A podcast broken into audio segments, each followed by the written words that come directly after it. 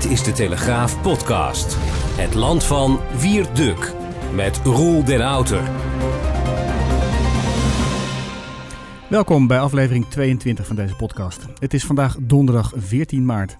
Mijn naam is Roel den Outer, internetchef bij de Telegraaf. En tegenover mij zit Wierd Duk. Een dienstmededelingje. We zitten nu met het land van Wierd ook op Spotify. Zoek op Wierd Duk en ga eens wat vinden. De komende twintig minuten, of iets meer als Wierd dat wil, dan gaan we het hebben over windmolens, over Urk en de hetze tegen rechtse twitteraars. Maar eerst Denk nog eventjes. De Tweede Kamer die is boos over de video's van Denk. We hebben het er vorige week over gehad. Wierd, mm-hmm. Wat gaat er gebeuren? Nou ja, de, de, de Tweede Kamer en heel, heel bijzonder ook, ook voorzitter uh, Khadija Arib. Die vinden het niet kunnen dat Denk dat soort intimiderende video's uh, maakt. Met name dus over uh, collega's in de Tweede Kamer die ook een etnische achtergrond hebben. Etnisch Turks, zoals zij. Zij beschouwen die, een aantal van hen als soort van landverraders. Althans, uh, die dienen niet de goede zaak. En dan moeten we lezen de, de Turkse Erdogan-zaak. En uh, die worden dan de, deze mensen worden dan lastiggevallen. En die hebben daar enorm veel last van. Omdat de Turkse media, hè, er zijn linkjes natuurlijk tussen Denk en de Turkse media. Die pikken dat op. En die gaan die mensen dan het leven zuur maken. Dus het is, dit, zijn gewoon, dit is gewoon een heksenjacht. En Denk die maakt zich daar in meer gevallen schuldig aan. Dat ze mensen gaan opjagen. Hè? Ook uh, mensen in de media waar, met wie ze het dan niet eens zijn. Ja, dat druist volledig in tegen de, onze politieke cultuur en de cultuur van de Tweede Kamer. Dus de Tweede Kamer heeft gezegd, je moet hier echt mee stoppen. En dat uh, voorzitter Arib, die ook last heeft van hen, uh, dat heeft uh, onderschreven. Dat is heel uitzonderlijk, gebeurt nooit. Dus dat tekent ook wel hoe, hoe serieus het is.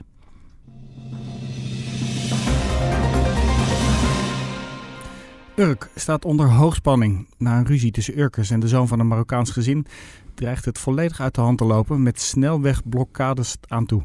Van de politie dan wel te verstaan. Wierd, uh, Rob Hoogland die noemt uh, die hele zaak in, in, in Urk een West, de West Side Story. Ja. Ja, dat is eigenlijk een uh, mooie vergelijking. Hoewel Rob daar dan ook mee aangeeft dat hij uh, toch wel al enigszins op leeftijd is. Maar goed, dat is zijn verantwoordelijkheid. Maar de West Side Story, daarin staan twee van die gangs, zeg maar. Van die groepen jongens, uh, etnisch ook, uh, Puerto Ricaans en blank. Ik dacht uh, Italiaans, meen ik mij te herinneren, maar Puerto Ricaans. Die staan toch tegenover elkaar. En een, um, en een jongen uit die ene groep wordt dan verliefd op een meisje uit de andere groep enzovoort. Um, en dat, heet, dat lijkt wel een beetje op wat hier in Urk Um, Ja. kennelijk gebeurd is. Want we moeten het telkens slagen achter de, uh, om de arm houden. Omdat we nog steeds niet precies weten wat hier nou gebeurd is. En het schijnt toch een soort innerlijke, gewoon een conflict te zijn geweest op Urk tussen jongeren. Over die, een meisje. Over een meisje. Ja. En um, het interessante nu aan deze casus is, en dat is ook omdat ik me daar nogal stil over heb gehouden. Hè. Op Twitter werd ik uh, natuurlijk weer aangevallen door linkse mensen. Hè, die zeggen van, ja, en waar is Wierd Duk? Altijd zo driftig aan het tweeten, maar over Urk houden ze zich stil. Ja, waar was nou, je? Ik kan ze uitleggen waarom ik me stilhield. Omdat in dit soort gevallen, weet je, als een beetje ervaren journalist al, voel je onmiddellijk aan je water, dit is niet precies zo als wij nu onmiddellijk denken. Nee. En zoals het nu ook geframed wordt. Hè? Want het werd onmiddellijk geframed als een racistische aanval van een horde P V V-hooligans. Die een ge- huis van een Marokkaans gezin binnendrongen als schreeuwend Geertje, Geertje. Nou, ik heb nog nooit de P V V Geertje horen scho- roepen eigenlijk. Um, alsof zij daar dus een soort um, etnische schoonmaak zouden ja. gaan houden. Hè? Ja. Een lente schoonmaak, zeg maar. Ja, daar werd heel gretig op ingesprongen. Ja. En daar werd dus om, ontzettend gretig op ingesprongen. Hè? Onze collega's van het A D verwerkten zelfs een filmpje uit tweeduizend vijftien... van een hele andere gebeurtenis in hun verslaggeving over ja. Urk.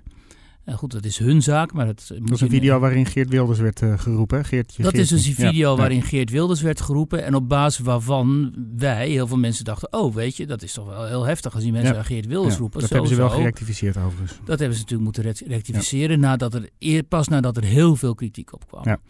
Uh, heel veel politici sprongen hier ook heel gretig op in. Hè. Die begonnen onmiddellijk natuurlijk weer hun uh, enorme bedroef, bedroevenis te uiten. En uh, te zeggen hoe vreselijk ze dit allemaal vonden. Hè, de, deze racistische aanval uh, daar, daar op Urk. En probeerden daar een slaatje uit te slaan. En dan, dan denk je onmiddellijk van hier klopt iets niet. En toen kwam dus de berichtgeving echt op gang. Ja. Uh, en toen, wat ook heel goed was, toen ging bijvoorbeeld uh, de N P O die ging met een bus daar uh, staan. Ja. Op Urk. En die gingen dus een aantal van die jongeren daar interviewen. Onder andere ook Marokkaanse Urkers. Ja. En wat ontzettend grappig is, die hebben dus net zo'n vet accent als die autochtone Urkers. Ja, ja, ja. Um, die vertelde die jongens, ja joh, um, dit was gelopen, gewoon een zwaar uit de hand gelopen ruzie tussen jongeren. Um, en wat ze verder ook vertelden is dat zij, dat er naar hun inschatting juist weinig tot niets met racisme te maken had. En wat ze ook nog vertelden, wat heel grappig was, is dat de Marokkaanse gemeenschap, die dus, um, hè, waarin... Um, belangrijk is, je ouders belangrijk zijn en, en je, je weet waar je vandaan komt en zo. Dat die dus heel erg lijkt op die gesloten Urkse gemeenschap. Ja. Hè, waar ook onmiddellijk wordt gevraagd, wie zijn je ouders bijvoorbeeld? Ja. Waar, hè, als ja. mensen je leren kennen, wie zijn je ouders, hoe heet je? Enzovoort. Dus het was heel interessant om die jongens te horen. En dan merk je dus ook hoe ontstellend gevaarlijk in die tijd ook van social media en, uh, en, en wat opgefokte media dat uh, framen is. En um, nou ja, precies wat ik eigenlijk al vrezen en vermoeden kwam dus uit. Waarmee niet gezegd is dat hier geen racistische elementen een rol hebben gespeeld. Ja. Want dat kan natuurlijk heel goed. Alleen het is, lijkt erop dat het niet in eerste instantie een soort van racistisch gemotiveerde aanslag was op dat gezin. Maar wat denk jij nou wat hier uiteindelijk achter zit? Waarom die linkse uh, media daar zo op zitten? Nou ja, die willen natuurlijk niks liever, ook in deze tijd van uh, verkiezingen en campagnes, dat uh, dat uh, De, de, tegenstander, de politieke tegenstander in een kwaad daglicht uh, wordt gesteld. Dat zal overigens andersom ook zo gelden, dat, ja. uh, daar niet van. Uh, maar je moet, um, dat kan allemaal wel zo zijn, maar je moet toch terughoudend zijn als je de feiten niet kent. Kijk, als, het, als dit een feit is, ja, dan kun je tekeer gaan. Dan kun je zeggen, joh, dit is echt een verschrikking wat hier gebeurt.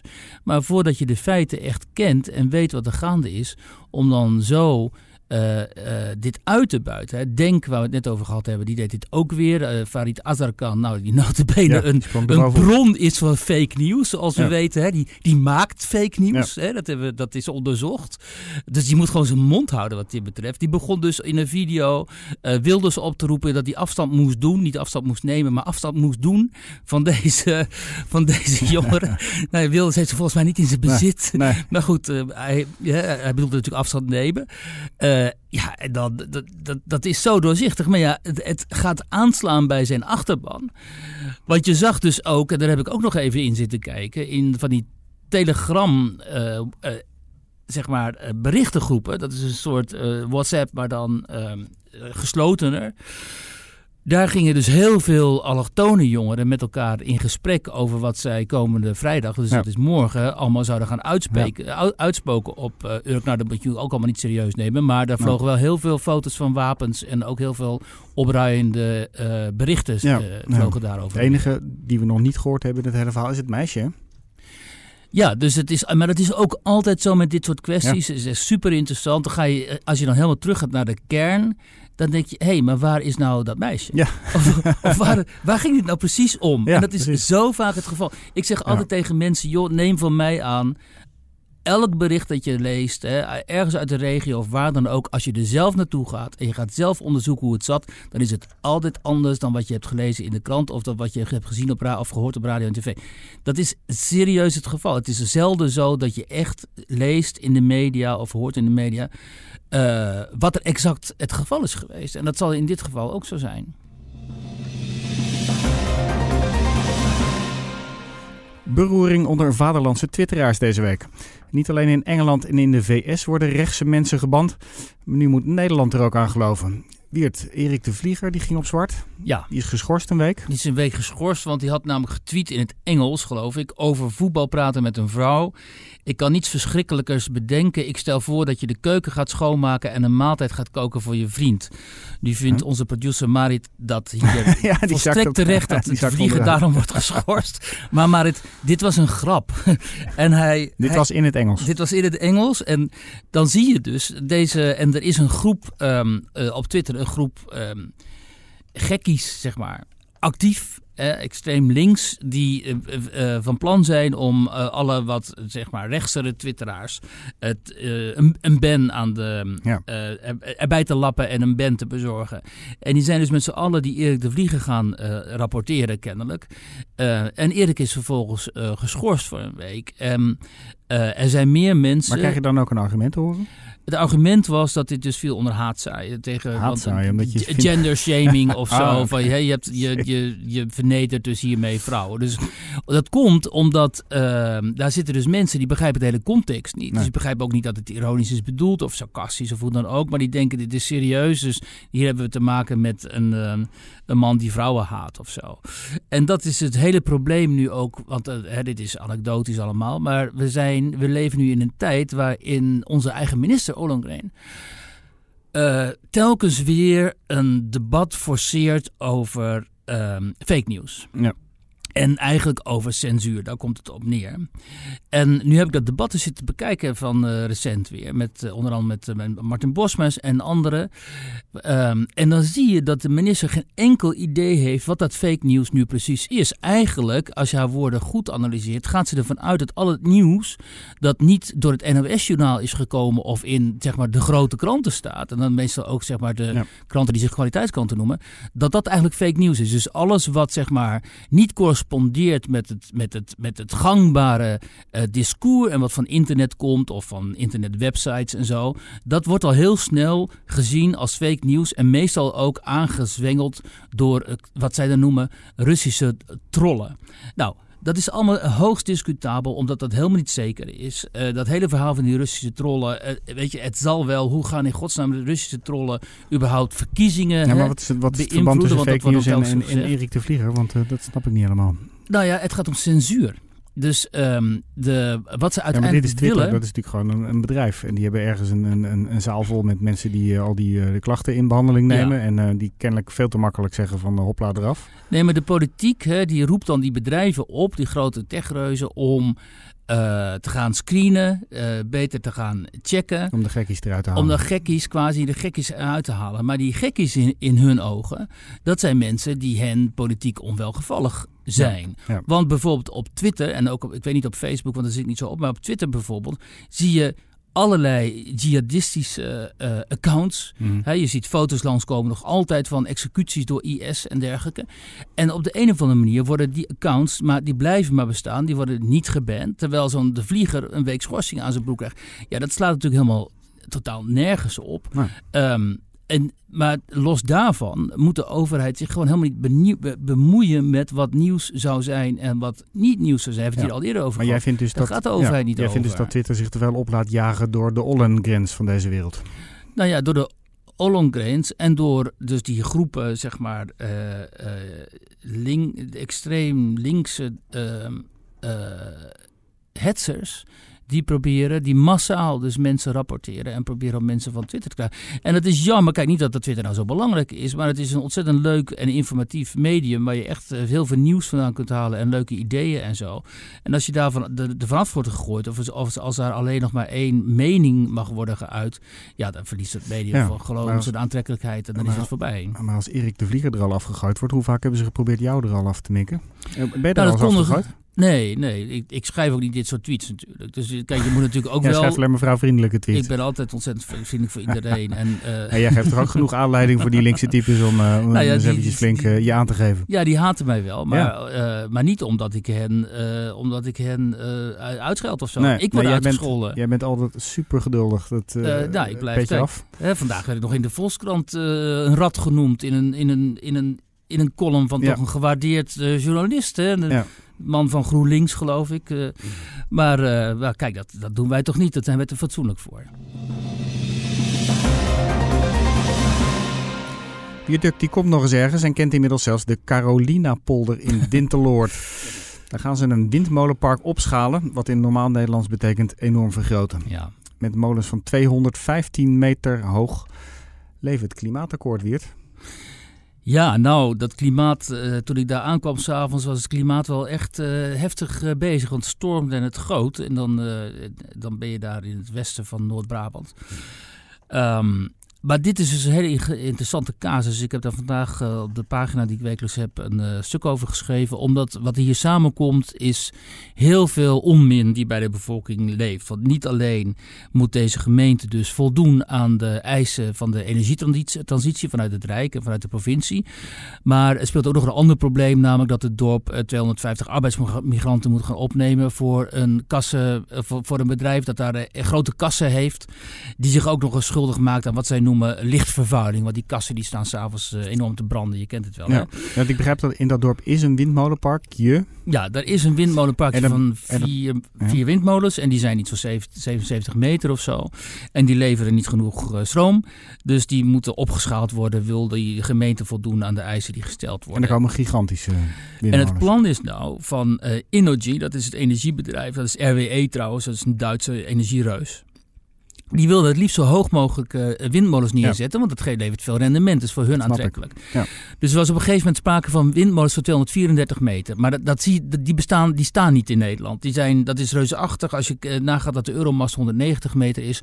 Deze zijn dan tweehonderdvierendertig meter. Dus dan ja. kijk je tegen gewoon enorme reuzen aan. Maar wonen die mensen huis. aan de voet van die molen? Of nou, die wonen niet echt, niet echt heel ver van die molen. Dus ja. die zien dat gewoon. Uh, dus die bevolking, ja, die, die, die, die kwam in opstand. Althans een deel daarvan. Die zegt, ja, dat willen we niet. niet.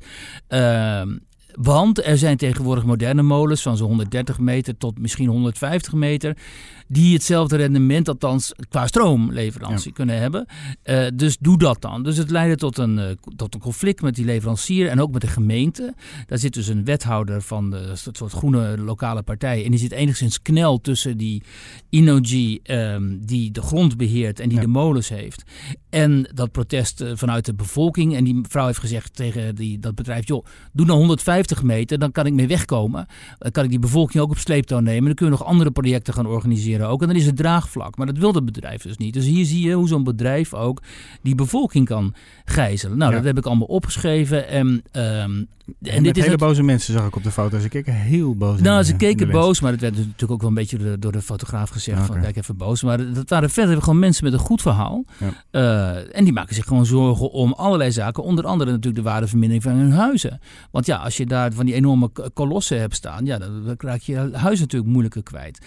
En dit speelt op allerlei plekken in Nederland. Ja, hè? Het land in... moet natuurlijk vol komen te staan als je er richting Berlijn rijdt met de auto. Ik weet niet of je dat wel eens doet. Ja, dat doe ik met grote nou, regelmaat. Het sterf ja. van de windmolens op een gegeven moment. Dat je ja. denkt, er komt geen eind aan. Dat is dus dat verschrikkelijk. In Duitsland gebeuren. wordt het nog erger. Hè? In Duitsland zeg ja. je echt die windmolens die vervuilen ja. de horizon en het landschap enorm. Ja, maar daar kan je de honderd kilometer rijden zonder iemand tegen te komen. Ja. In Nederland is dat iets lastiger. Nee, dus dat is dus... Hè, er zijn ook de afgelopen week rapporten over verschenen. Dat is dus ons voorland. Heel Nederland wordt volge, volgebouwd. Ja. Uh, met industrieterreinen, windmolenparken en dat soort ellende. Er is nauwelijks natuur meer. En het allervreemdste is, in mijn ogen toch, dat dit uh, zo algemeen geaccepteerd wordt als een of andere noodzakelijkheid, een soort natuurwet om in termen te blijven, dat wij die windmolens daar neer moeten zetten. Ja, maar het is natuurlijk lekker makkelijk om vanuit de stad, want daar kan die windmolen toch niet komen te staan, om te zeggen van uh, zet ze maar in de Noordoostpolder of in... Uh... Ja, ik geloof dat Leon de Winter altijd bepleit in onze krant dat we die windmolens allemaal in de grachtengordel moeten zetten, omdat ja. daar die GroenLinks uh, mensen wonen. Ja, en dat lijkt me dus een heel verstandig idee. Ja, ja dat, uh, dat moeten zij die windmolens wel voor hun huis hebben staan. En, uh, nee, maar het is echt, mensen moeten zich toch ja. realiseren, met, met een beetje afstand hier naar kijken en denken, wat over dertig, veertig jaar staan al die dingen daar te roesten of ze worden afgebroken en dan denken we, wat, wat was er in godsnaam in ons gevaren om ten eerste al die ellende daar neer te zetten en ten tweede te denken dat die windmolens samen met zonne-energie onze be- energiebehoeften zouden kunnen uh, opvangen. Want dat is dus helemaal niet het geval. Dat is in Duitsland gebleken met de energiewende. Ja. Uh, dat lukt dus gewoon niet en nee. het gaat ook niet lukken. Als, het, uh, als de wind wegvalt, dan uh, krijg je geen stroom. Nee, en als je te hard gaat waaien, dan, dan, dan heb je zo meteen nog zo, zo'n, uh, zo'n ding op je dak. En dan gaan in Duitsland al die energie, die kerncentrales gaan allemaal nog dicht. Heel snel. Ja, dus wat, uh, hè, wat Duitsland dan uh, doet, als er dan te weinig stroom is, dan moeten ze atoomenergie uit Frankrijk uh, ja. importeren. Of, of, of terugvallen op hun bruinkolencentrales. was. Wat dus eigenlijk in het ja. kader van die energiewende helemaal niet zou moeten mogen. Nou, de energiewende in Duitsland is uitgelopen op een chaos. En in Nederland gaan we precies die kant op. En dat zie je ook. Je ziet ook de, precies dezelfde, dat is heel interessant. Dezelfde mechanismes in Nederland. Het, kwam, het, kwam, het kabinet kwam nu met die doorrekening. Die zogenaamde doorrekening van dat ja. uh, klimaatplan. En dan blijkt dus heel veel uh, parameters die blijven, blijken dus gewoon niet te zijn doorberekend of ze blijven vaag. En dat precies dat gebeurde in Duitsland ook. En ja. daar zitten ze nu met de gebakken peren en zo zal het hier ook gaan. Maar het kabinet zinkt nu een toontje lager, lijkt het, sinds gisteren. Of denk je dat het maar schijn is? Nou ja, ik denk dat het schijn is. Kijk, het kabinet heeft dus een, een, een soort uh, tactische oplossing uh, bedacht. Hè, door, die, uh, de, door, die, door de bedrijven ook zwaarder te gaan belasten op die C O twee. Uh, maar ja, dat, dat gaat dan, uh, dan moeten we nog maar zien of, uh, wat eruit gaat komen en of dat gaat gebeuren. En een heel groot aantal andere zaken, belastingen, extra kosten voor de burgers die met, het, met die klimaatplannen gepaard gaan, ja, die hebben ze gewoon helemaal niet berekend.